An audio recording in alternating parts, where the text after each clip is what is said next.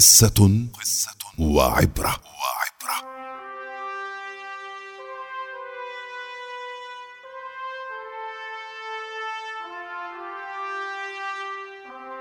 يحكى أن عاصفة شديدة هبت على سفينة في عرض البحر فأغرقتها، فنجا بعض الركاب ومنهم رجل. أخذت الأمواج تتلاعب به حتى ألقت به على شاطئ جزيرة مجهولة ومهجورة.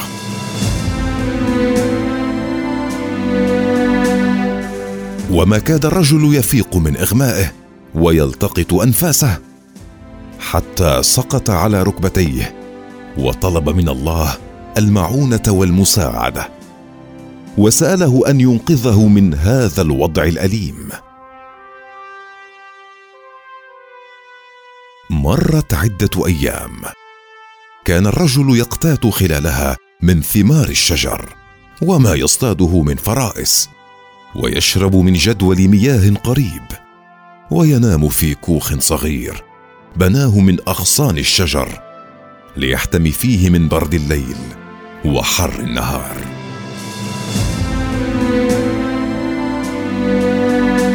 وذات يوم ترك الرجل كوخه قليلا ريثما ينضج طعامه الموضوع على نار متقدة، وراح يتجول حول الجزيرة الصغيرة يرفع صلاة إلى الله يرجوه إنقاذه وإعادته إلى كنف عائلته.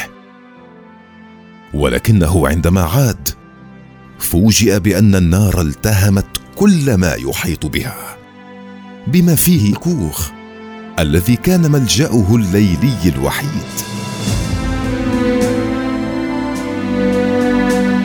فأخذ الرجل يصرخ: لماذا يا رب؟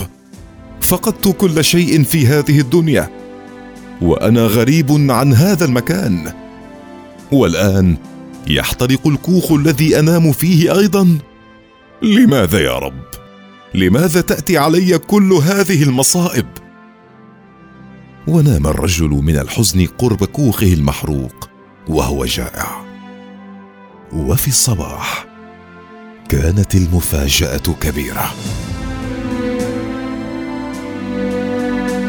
استفاق على خيوط من أشعة الشمس تتسلل إلى وجهه لتوقظه، فوجد سفينة تقترب من الجزيرة وتنزل منها قاربا صغيرا لإنقاذه.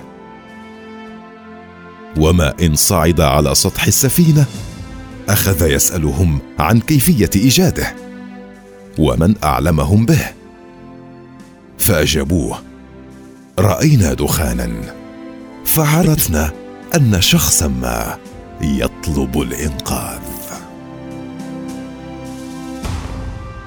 العبرة: إذا ساءت ظروفك فلا تخف، فقط ثق بأن لله حكمة في كل شيء يحدث لك.